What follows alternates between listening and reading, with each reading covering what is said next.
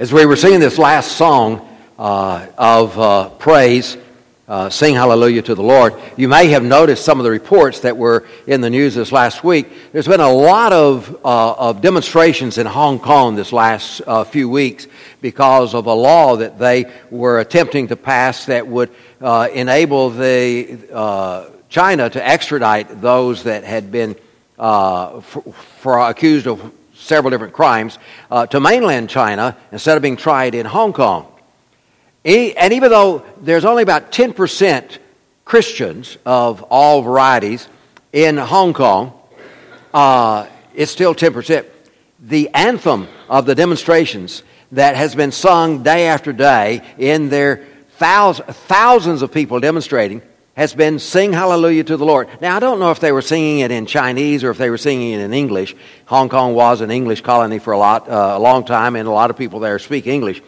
Uh, but as we sang that song, it interests me that uh, this Christian song of praise to God became a, uh, the anthem of those that were demonstrating basically against a godless nation, China, to advocate their, uh, their rights uh, and uh, their following of, uh, of the, the Lord. Doesn't have anything to do to, at all with the lesson today, but, uh, but then maybe it does. Because everywhere we go and everything we do needs to be geared toward discipleship. It needs to be geared toward helping ourselves uh, follow the Lord in an effective and dynamic way. We set as a goal for the congregation this year to know Jesus and to know His church better than we had before. And to achieve this goal, uh, one of the things that we were going to do is read the book of Luke several times and read the book of Acts several times. And in so doing, see the kingdom of God as they were implementing the teachings of Jesus and see Jesus and see how he lived and the things he did and the things he taught. And we've been doing that. On Wednesday evenings, we've been going through the book of Luke uh, somewhat meticulously, slowly. Uh, and we still are doing that. We've made it about halfway through the book, and we're about halfway through the year. So I guess it'll take us all year long to finish this book as we look very carefully at who Jesus is, what he said, what he taught, what he did. And on Sunday evenings, we've been going through the book of Acts. I think we're at chapter 18, so we'll probably finish the book of Acts before the end of the year. But again, we want to see the church. We'll see how people have implemented the way Jesus lived, how they implemented the teachings of Jesus and the spread of the message of Jesus. We want to know the Lord and we want to know His church because we are disciples of the Lord. We are His church. We are the kingdom and we want to be that the very best way possible. We want to understand what it means to be the kingdom of God. The next step in implementing this for this year, this year's goal, is a study of the Sermon on the Mount.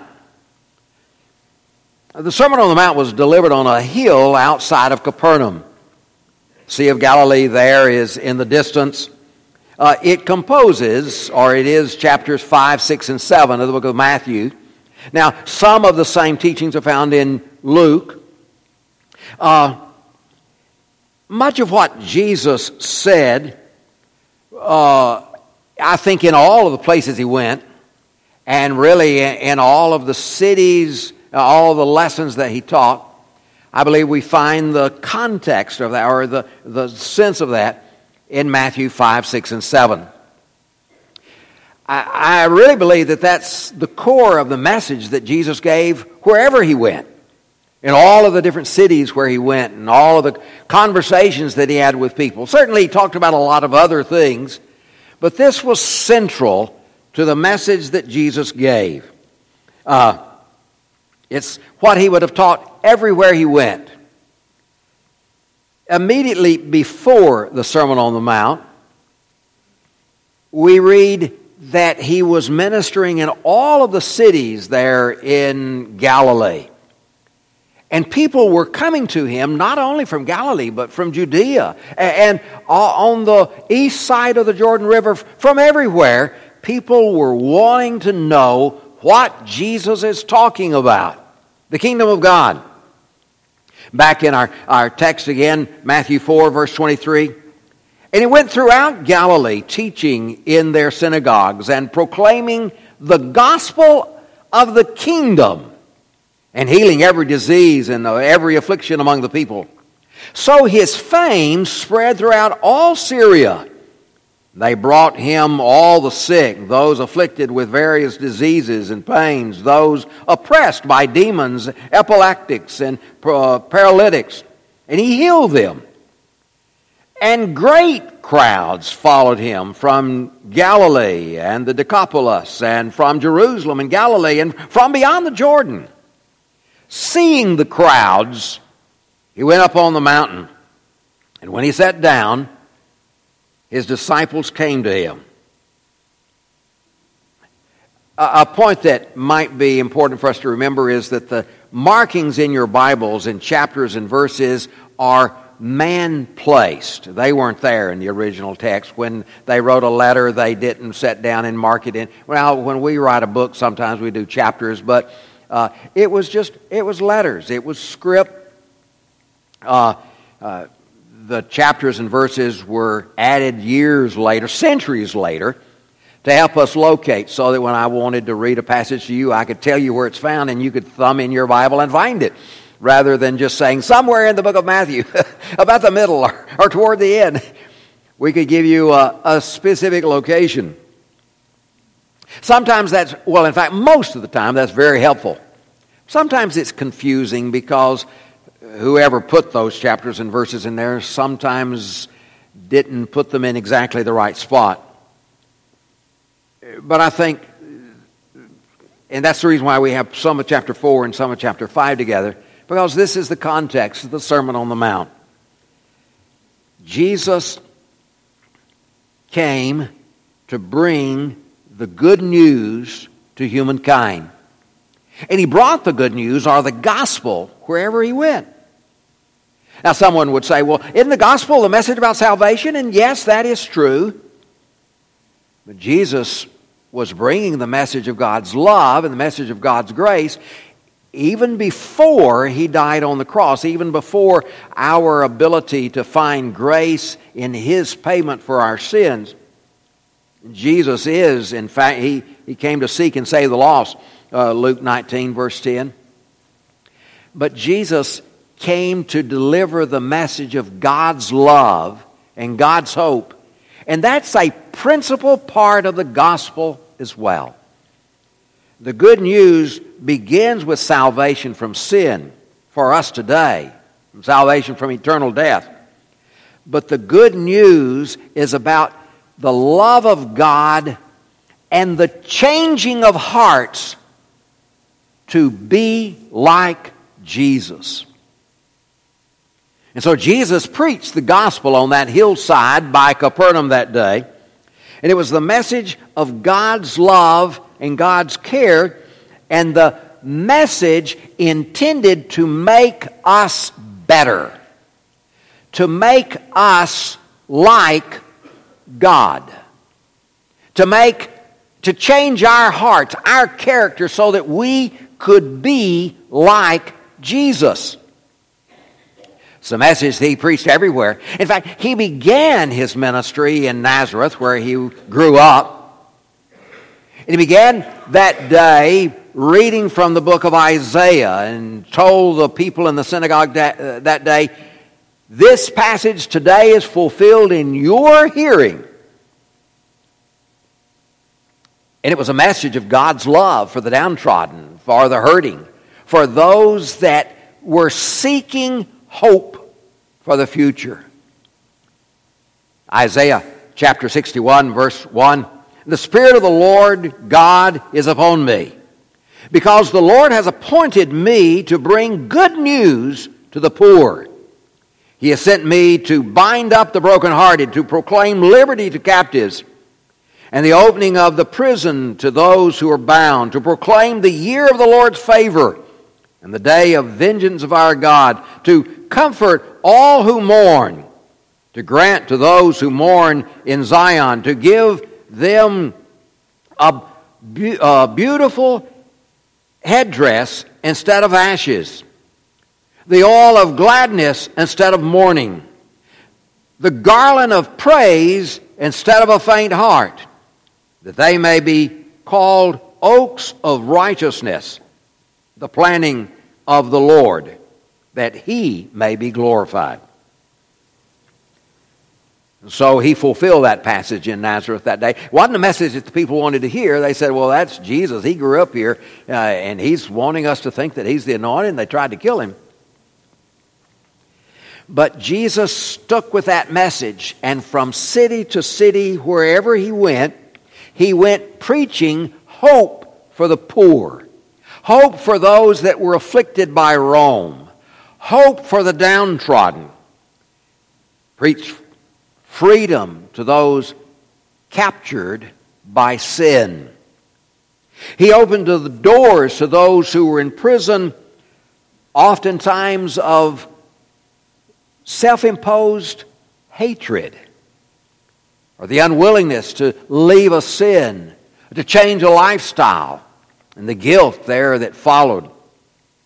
He proclaimed God's favor and grace that would come. God's justice would reign throughout the land. He'd bring comfort to those who mourned and bring garlands instead of ashes. His message would be that of the oil of gladness instead of sadness. Those who are the Lord's would be called oaks of righteousness. And they would glorify God, but the world would glorify God because they would see a changed people. And the message of Jesus, in fact, did that very thing. It changed those who believed in Jesus. They weren't the same that they had been before. Obviously, they would be changed in their relationship with God because they would be forgiven of their sin. But what affected the world was that they themselves were different. They lived differently. And they made the world a better place. It changed first who they were. They became like Jesus. They lived like Jesus. Jesus brought salvation but he brought a new way of being, a new way of living, a new way of interacting with those around them. And the Sermon on the Mount is that message. It's the message for us. This is how we need to be. This is our character. This is our lifestyle. We're going to follow Jesus. This needs to be who we are. And It becomes good news to all who live then, even within our sphere of influence. Wherever Christians go, if we're living like Jesus, then our lives become good news because we make that a better place. Uh, maybe uh, we don't always live like Jesus. Maybe we don't always do what He wants us to do. But when we're living like Jesus, we make the world a better place. The message of Jesus is almost reverse of natural thinking. It seems counterintuitive to us. And the reason for that is that we are more affected by the natural world, the sinful world, than we want to admit we still think like the world thinks, like the world controlled by Satan. So when we read this, we think, that doesn't make sense. That seems wrong. It is the opposite of worldly thinking. Our normal thinking is self serving, self indulging, self preservation. We're going to fight for ourselves regardless of who we hurt. We're going to hold on to everything. We're going to build our barns. I'm not going to worry about you. you worry about you. I'm going to build my barn.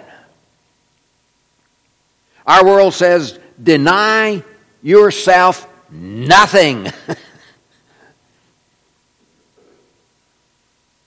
Grab all the power you can get, all the pleasure you can get. Our world says, enjoy every pleasure. Don't be constrained by anything or anyone. And if anybody tries to, especially now, if anybody tries to restrain you with some moral code, tell them they're old fashioned, or they're ignorant, or they're prejudiced, or they're hate mongers, or whatever. Our world says, take as much from as many as you can. You only get one chance. Take it all. Jesus didn't say that. And the good news of Jesus changed much of the world's culture so that the world became a different place. Even so that at times the kingdom of God has had sufficient influence that the virtues of Christ have become accepted by the large part of the population. But an unfortunate truth is that that doesn't generally last very long because Satan fights back and he enters in and he, he seeks oh, bit by bit chipping away at this till he has us. Even though we may call ourselves children of God, followers of Christ, he has moved us back over here really in worldly thinking. And since he moved us all at the same time, we didn't realize that we have become trapped again in worldly thinking instead of Christian thinking, spiritual thinking. See how it contradicts the natural way of thinking? Uh, Matthew 5, verse 3 If I am poor, then I am blessed. The poor are blessed? Doesn't seem right. If I mourn, I am blessed. That just sounds like a contradiction of terms. If I am persecuted for righteous sake, then I am blessed. How is that a blessing? It hurts to hurt. If people say terrible things about me, I am blessed. Sticks and stones may break my bones, but words will never hurt. No, words hurt. If I hate someone, if I curse someone, am I now wrong? Well, they curse me first.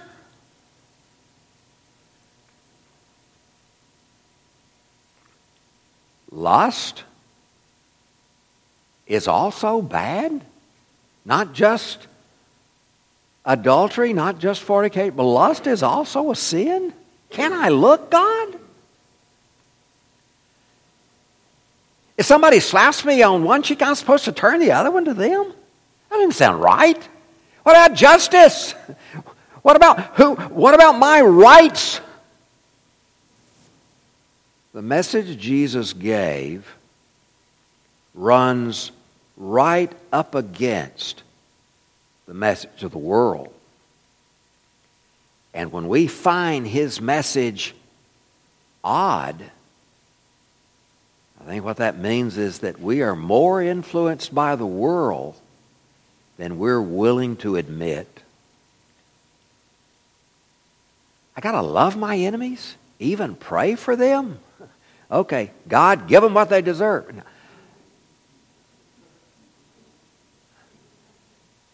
Oh, wait a minute. If they get what they deserve, will I get what I deserve?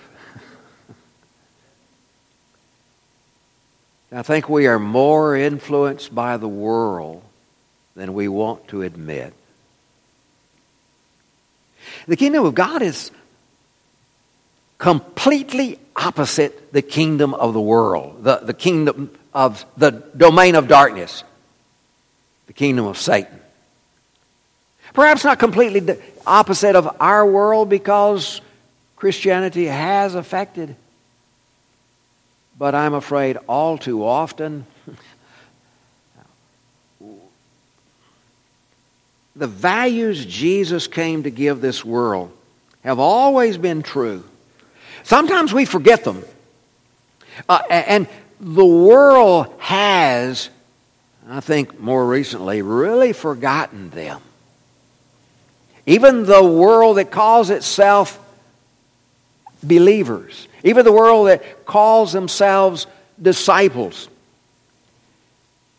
You know, as man corrupted the image of God, began worshiping the creature rather than the creator, he also began corrupting the values of God, the character that God wanted in his people. We began to accept the values of the king of this world, or Satan, the prince of the power of the air. And in a world controlled by Satan, it is might and power that determines what's right and true. And when the powers that be says this is true, then the world goes, that, uh, goes along with that. But that doesn't make it true. It doesn't make it right. The good news Jesus came to proclaim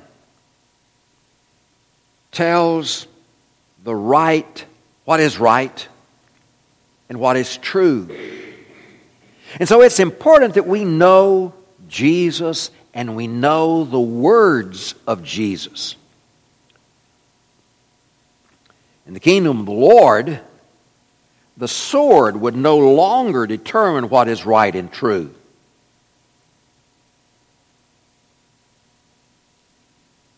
God does.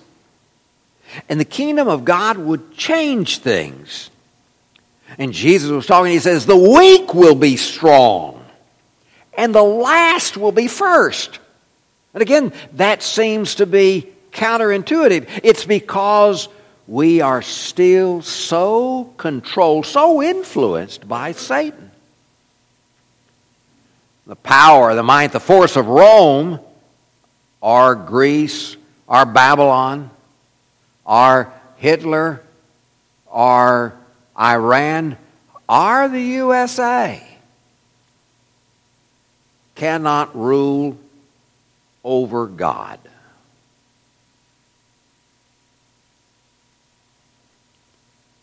God establishes what is right and what is wrong, and God has a value system that our world does not always accept. If we're following the Lord Jesus, we need to know what he wants from his disciples. And so faith and service to God would be different from the kingdoms of the world. In the pagan world, the gods were feared because of their terror, of the terror that they would bring on people and the calamities that would come. Eh, and so pagan worship was designed to appease the anger of the gods, to buy their favor. Jesus would introduce to the Gentiles a God who loved his creation and gave only good and perfect gifts and called for people to serve him from love and devotion and to serve one another and be like him, giving good gifts to each other as well. Some of the Jews, that is the, the Sadducees, they saw God as distant and really unconcerned with humankind. Jesus spoke of a God like Father who loved his creation and wanted good things for them and wanted to be involved in them, with them. When Jesus was talking to the Pharisees that were there and the multitudes that came, who had seen God as a type of accountant who had a list of checks and balances and, and serving God became a very legalistic thing, a, a, a, balance sheet. Well, have I done this much and that much? And, and Jesus reminded them God wants your heart first.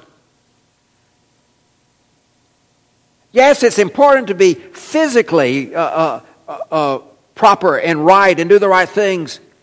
But if God doesn't have your heart, your actions don't really mean much at all.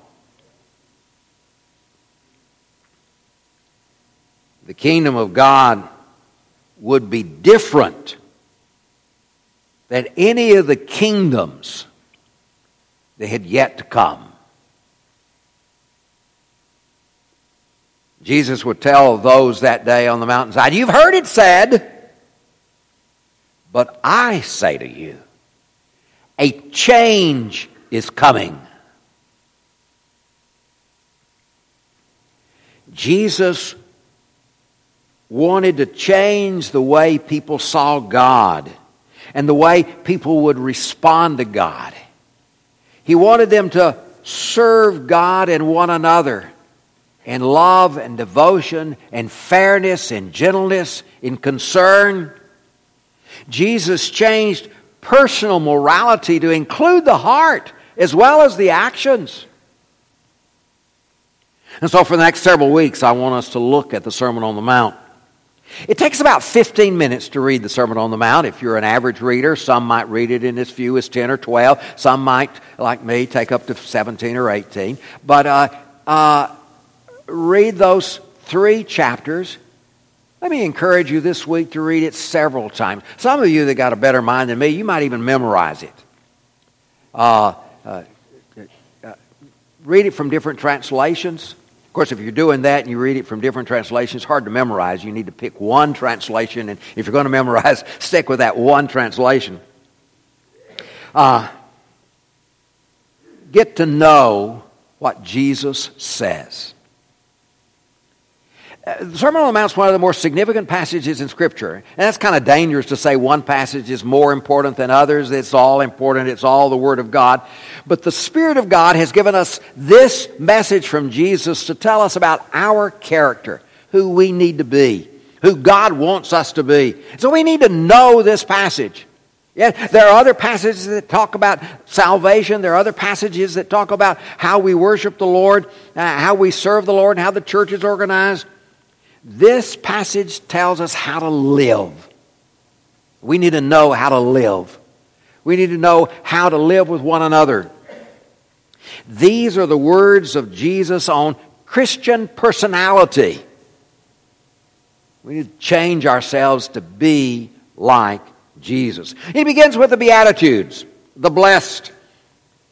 Jesus calls us to be different not only different from the irreligious world, but different from the self righteous religious world, different from the religious pretenders. We need to be like Jesus. And that will likely mean that we will have people speaking badly about us if we're really like Jesus. Maybe one reason the world doesn't speak too badly about us is because we're more like the world than we are like Jesus. Are we like Jesus? Are we the king? Are we in the kingdom?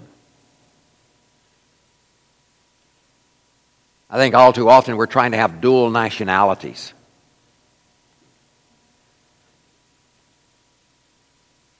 Dual commitments are the principal problem, I think, in the church today. We try to have dual nationality. We try to or, or live in two worlds. We, we want one foot in the kingdom of God and the other foot in the kingdom of the world. So that we're enjoying the best of both worlds. well, that's not going to work.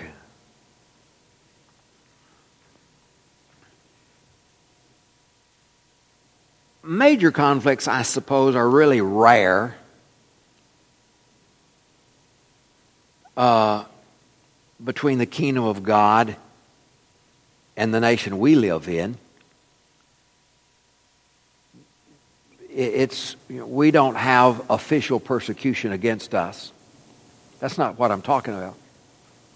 You see, our warfare is really not against flesh and blood, it's a spiritual warfare against Satan.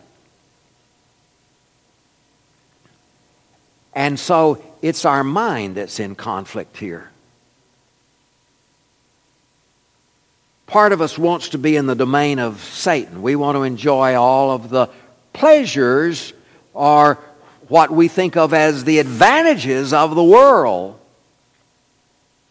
And that steals us away from the kingdom of God.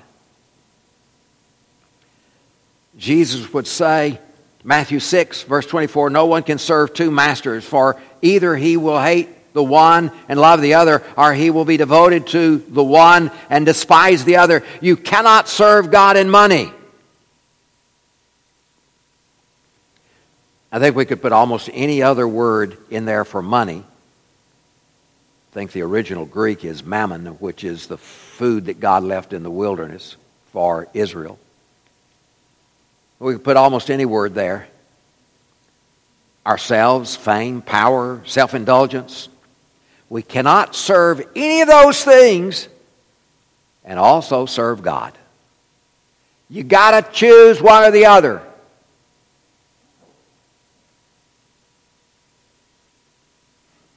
There are some nations that permit dual nationalities. Uh, you can be a citizen of two different nations. The United States permits that. Our children were born in Brazil, so they are Brazilian. Our son Ron has a Brazilian passport as well as a, a, a U.S. passport, uh, uh, and uh, has even traveled using both passports. Uh, some nations do not allow dual citizenship. You have to choose. And it used to be the case there uh, uh in the United States. At 21, they had to choose one or the other. The United States doesn't require that anymore, but it does say if you serve in the army of another nation, then you run the risk of losing your U.S. citizenship. You've made, they say, in essence, you've made the choice. Uh, the kingdom of God does not allow us to be citizens of the kingdom of Satan as well as the kingdom of God. God says, choose. Make up your mind. Which one do you want to be? Do you want to be a Christian? Then be a Christian. If you don't want to be a Christian, then follow after the world. Satan would really like for us to keep dual citizenship.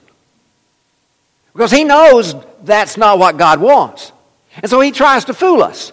He says, Yeah, you can be one of both. You can be in both. Yeah, say you believe, just still follow the self indulgence. Say you believe and, and be part of the uh, God, but you know, live in hatred, live in sin. He wants us to keep dual citizenship, but we can't. We have to choose either God or the world. Citizenship comes very natural when you're born in the nation. That's, you know, that's the, the norm around the world. And it's, the, it's right in the kingdom of God as well. Jesus told Nicodemus, they had to be born again to be in the kingdom of God. John uh, 1, verse 13, John talking about the disciple, talking about the reason why Jesus came to the world was so that we could be born into the kingdom of God. But all who did receive him, who believed in his name, he gave the right to become children of God, who were born not of blood, nor of the will of the flesh, nor of the will of man, but of God. Born of God. When we're born of God, then we can be in the kingdom of God. John would write still later in his life from 1 John chapter 5 everyone who believes that Jesus is the Christ has been born of God. Whoever uh, and everyone who loves the Father loves whoever has been born of him. By this we know that we love the children of God when we love God and obey His commandments. For this is the love of God, that we keep His commandments. And His commandments are not burdensome, for everyone who has been born of God overcomes the world. And this is the victory that has overcome the world, our faith. Who is it that overcomes the world except the one who believes that Jesus is the Son of God? Do you believe? I think that everybody here believes. It's the reason why we came today. But I don't know if all of us obey the commands of God. I don't know that all of us are willing to be really His disciple and not try to keep dual nationality with one foot in the world. Let me encourage all of us to be devoted to Jesus and to value that citizenship in the kingdom of God and be like Jesus. You know, we're immersed into Christ for the forgiveness of our sin. That's part of our obedience to Him when we become His disciple. Based on our faith that He is the Christ, based on our desire to serve God, repenting from the past world, deciding we're not going to be part of the kingdom of Satan anymore, but we're going to be part of the kingdom of Christ, then we are born again of the water born in baptism to be raised a new person, a new citizen of the kingdom of God. Some of you, as of yet, haven't done that. You need to be born again in the kingdom of God. Let's be standing. In just a moment, we're going to sing a song of praise to God. And while we're singing that song, if you want to be born again, the water's ready, it's warm. Uh, you can be buried in Jesus for the remission of your sins. Be part of the kingdom of God, a new citizen of that kingdom. Or maybe you have done that, but you're struggling with that dual nationality and you, you want us to pray with you that you might be singly devoted to Jesus. Some of us here at the front will pray with you, and there'll be others in the foyer ready to pray with you, that you might be wholly devoted to God.